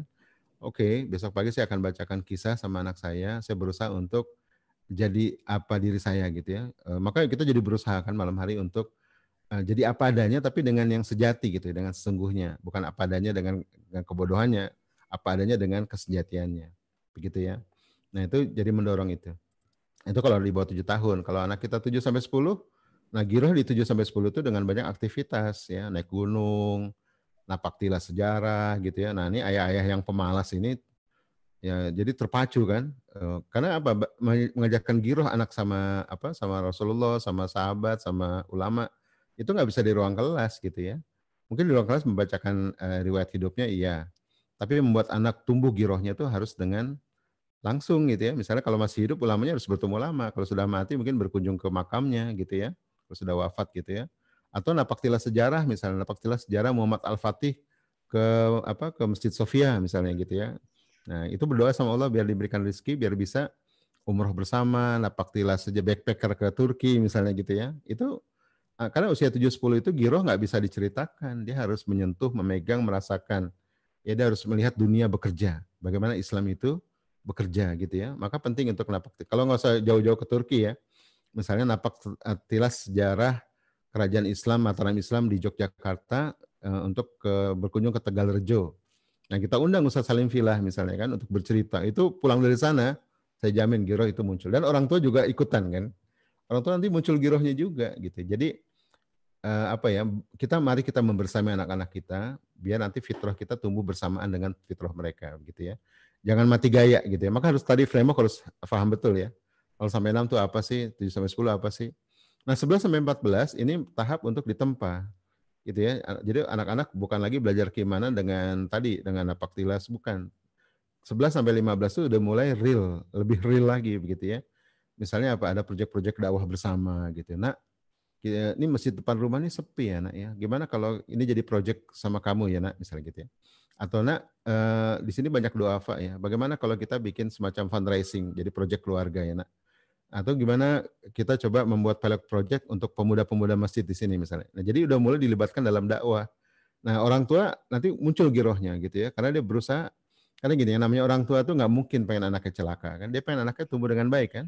Maka jadikan anak itu sebagai alasan kita untuk hidup gitu. Alasan untuk kita tumbuh fitrahnya karena anak itu karunia gitu ya. Percaya sama saya kalau kita berusaha untuk itu nanti pengen punya anak banyak deh gitu ya. Karena makin banyak anak itu justru betul tuh banyak rezeki, banyak karunia kan kita jadi berusaha untuk tumbuh.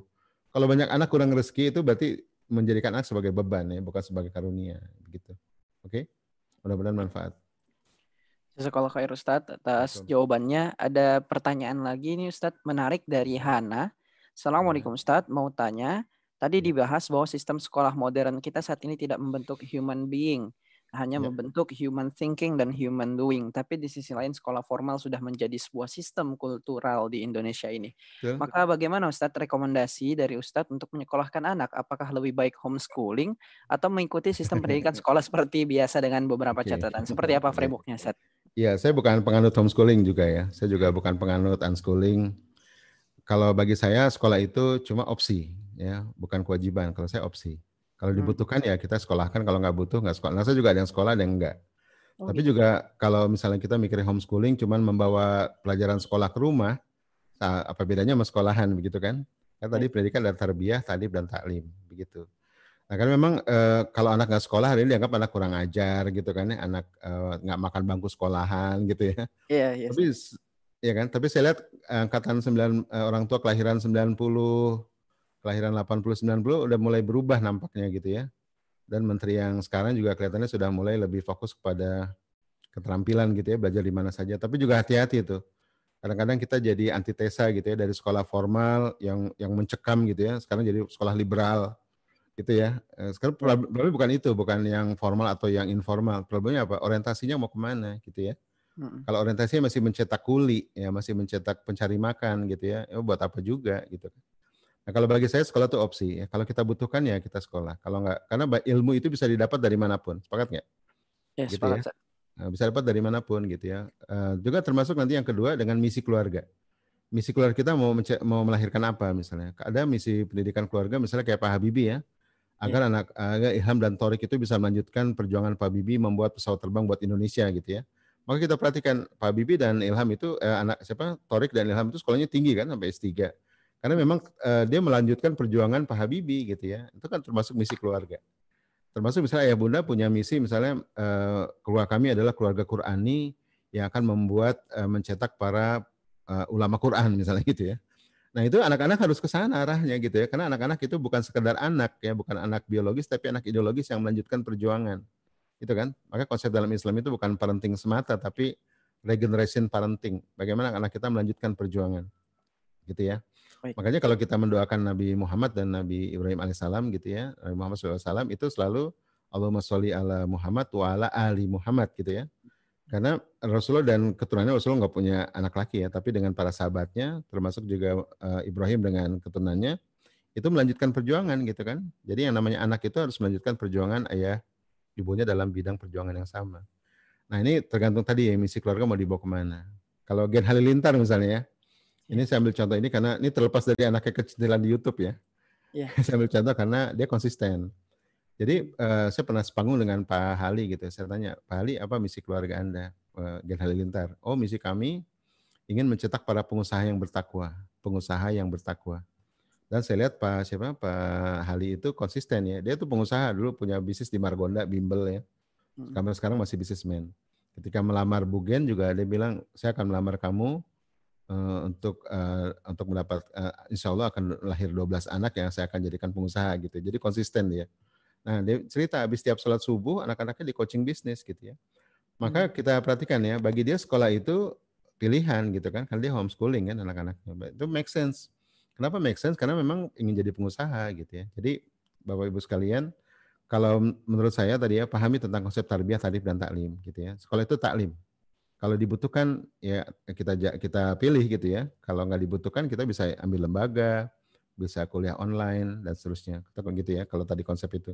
Yang kedua ya terkait dengan misi keluarga. Misi keluarga kita mau dibawa ke mana gitu ya. Nah misi keluarga kita menentukan kurikulum di rumah gitu ya agar anak dan keturunan itu bisa melanjutkan perjuangan kita gitu ya agar nanti yang Rasulullah katakan kalau wafat seorang anak Adam terputus tiga hal ya eh, terputus amalnya kecuali tiga hal anak yang soleh amal jariah ilmu yang manfaat saya melihat misalnya Pak Habibie ya eh, almarhum Pak Habibie itu tiga-tiganya dapat insya Allah ya dia mening, uh, wafat meninggalkan kapal ter, pabrik pesawat terbang kan anak yang soleh yang melanjutkan pabrik pesawat terbang gitu ya perjuangannya itu pahalanya mengalir terus tuh yang kedua adalah pabrik pesawat terbang amal jariah. Yang ketiga adalah ilmu yang bermanfaat.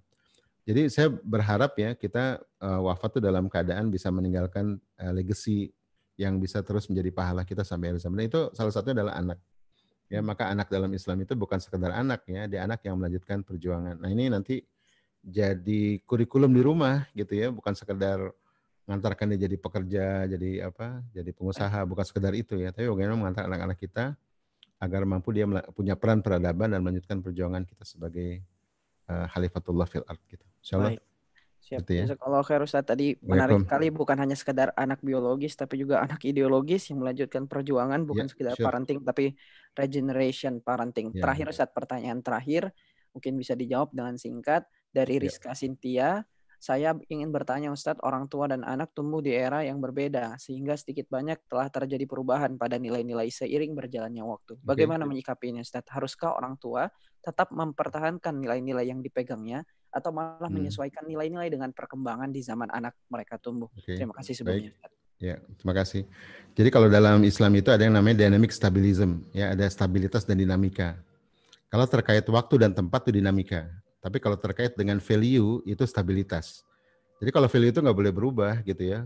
Value itu uh, dia nggak berubah karena sumbernya kan wahyu ya, kitabullah. Yeah. Kalau maka bisa dibedakan ini value yang sifatnya berubah apa tidak gitu ya kayak adab gitu kan itu kan value gitu ya itu harus bersumber dari kitabullah dari hadis dan dari Quran dan Sunnah begitu value-value ini nggak boleh berubah ya karena ada hukum tetap ada hukum bergerak hukum bergerak itu terkait dengan teknologi misalnya ya Hmm. Misalnya anak pakai gadget ya, zaman Rasulullah kan nggak ada gadget gitu ya. Itu nggak masuk value, itu masuk terkait dengan konteks waktu dan tempat. Mereka Sayyidina Ali didiklah anakmu untuk menghadapi zaman yang bukan zamanmu gitu kan. Artinya itu konteks yang ada konteks yang berubah gitu ya. Konteks yang berubah. Tapi Quran dan Sunnah itu nggak boleh berubah karena itu adalah stability gitu ya. Maka dalam mikrokosmos, makrokosmos itu ada yang namanya dynamic stabilism, stabilitas dan dinamika. Nah, stabilitas itu terkait dengan tiga hal. Pertama, kitabullah. Kitabullah ini Quran dan Sunnah. Yang kedua adalah fitrah, gitu ya. Yang ketiga adalah Allah. Ini tiga ini nggak boleh berubah. Yang termasuk ilmu nanti ya. Maka ada nanti ada ilmu yang stabil, ada ilmu yang dinamis. Kalau ilmu dinamis itu boleh berubah. Tapi memang stabil, misalnya rukun iman ditambah jadi tujuh rukun lah, ini nggak boleh gitu ya. Karena ini stability. Tapi iya. terkait dengan konteks waktu dan tempat, ini terkait dengan dinamika. Ini penting juga. Walaupun nanti harus terkait dengan ini ya, dengan tiga stabilitas ini. Jadi tiga stabilitas ini jadi porosnya. Nanti dinamikanya harus dalam tumbuh dalam poros dalam koridor uh, tiga hal ini Allah, kitabullah dan fitrah. Begitu ya. Kitabullah nanti bicara adab ya. Uh, kita adab ilmu itu bicara kitabullah. Fitrah itu bicara apa yang diinstal dalam diri kita. Allah itu bicara zat yang memandu ini semua sebagai sang pemilik semesta. Begitu Bunda? Siap. Karena ini jawabannya perlu singkat gitu ya. Iya, yes, nanti bedakan antara mana yang stabil, mana yang dinamis. Gitu ya. Yang stabil itu sumbernya tiga. Kalau yang dinamika itu nanti silakan dilihat ya dengan konteks waktu, konteks tempat, gitu ya. Kayak tools, alat tuh konteks waktu kan ya. Walaupun nanti dalam menggunakan gadget misalnya harus nggak boleh tabrakan dengan fitrah tuh. Misalnya usia 0 sampai 6. Jadi kalau fitrah tuh nggak nolak gadget ya, karena ini bagian dari zaman. Tapi ketika menggunakan gadget ya harus sesuaikan dengan konteks fitrah gitu ya. 0 sampai 6 misalnya gadget itu dipinjam, uh, gadget itu nggak boleh dikasih karena anak-anak 0 sampai 6 itu lebih banyak uh, bergerak gitu ya, lebih banyak sensor motorik dan seterusnya. Dan iman tuh jadi utama 0 sampai 6. 7 10 gadget tuh boleh dipinjamkan karena jadi akses informasi kan. Gitu ya. Tapi tetap aja anak-anak harus lebih banyak bergerak. 11 sampai 14 atau 15 gitu ya menjelang mukalaf. Gadget ini kalau bisa kepemilikan gitu ya, tapi digunakan uh, untuk mengembangkan bakatnya misalnya, mengembangkan bisnisnya, uh, dia bisa curhat atau bisa ngaji sama Abdul Somad online gitu ya. Hmm. Nah, makanya nanti uh, indikatornya di usia 10 ya. 10 itu harus sholat jangan disuruh, kamar dipisah. Jadi self regulation, self confidence. Nanti 11 ke atas sudah mulai ditempa begitu ya. Nah, ini maka ada tahapan-tahapan yang penting. Jadi uh, tadi teknologi, zaman, kondisi tempat itu bisa berubah. Ya, tapi harus dalam koridor tiga hal tadi. Kitabullah, fitrah, satu lagi adalah Allah Subhanahu wa taala. Itu Bunda ya?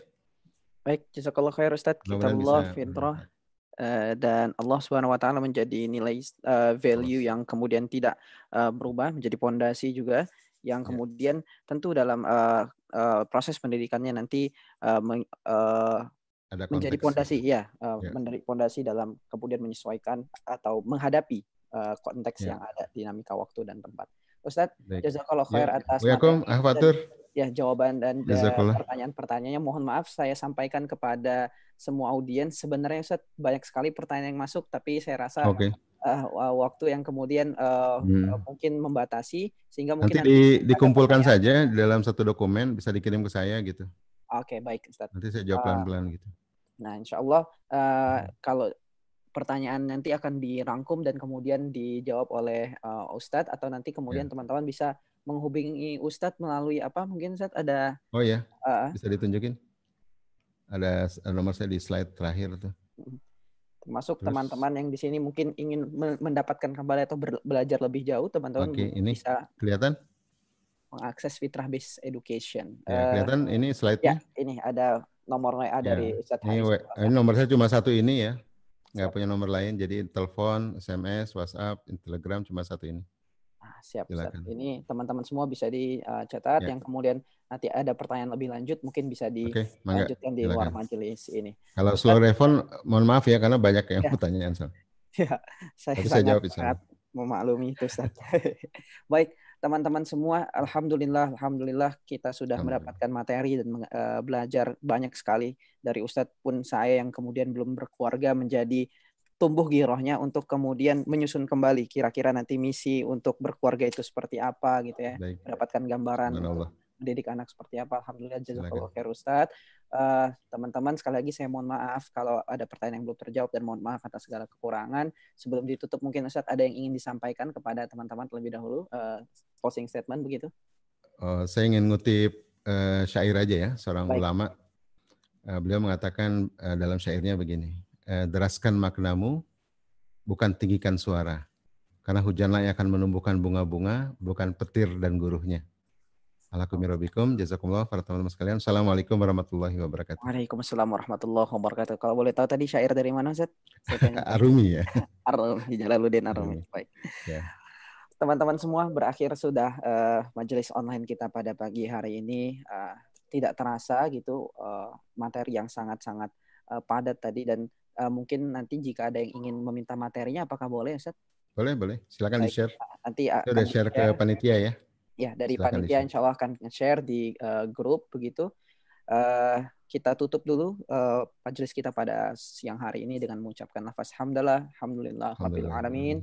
Kita sempurnakan dengan doa kafaratul majlis. Subhanakallahumma wa bihamdika asyhadu an la ilaha illa anta astaghfiruka wa atubu ilaik. Saya sampaikan terima kasih kepada penyelenggara dari Dompet Wafa Pendidikan, dari Komunitas Fatur. Aih Cita ya yang tentu nah, terima kasih sebesar-besarnya kepada Ustadz Hari Santosa yang telah meluangkan waktunya memberikan materinya. uh, semoga kita bisa berjumpa lagi dalam majelis-majelis lainnya insya Allah dari dompet keluarga pendidikan juga akan ada program lainnya kebetulan sudah zuhur di sini saat jadi ya, saya sama. akhiri wassalamualaikum ya, warahmatullahi wabarakatuh Waalaikumsalam warahmatullahi wabarakatuh Sistat. Ya.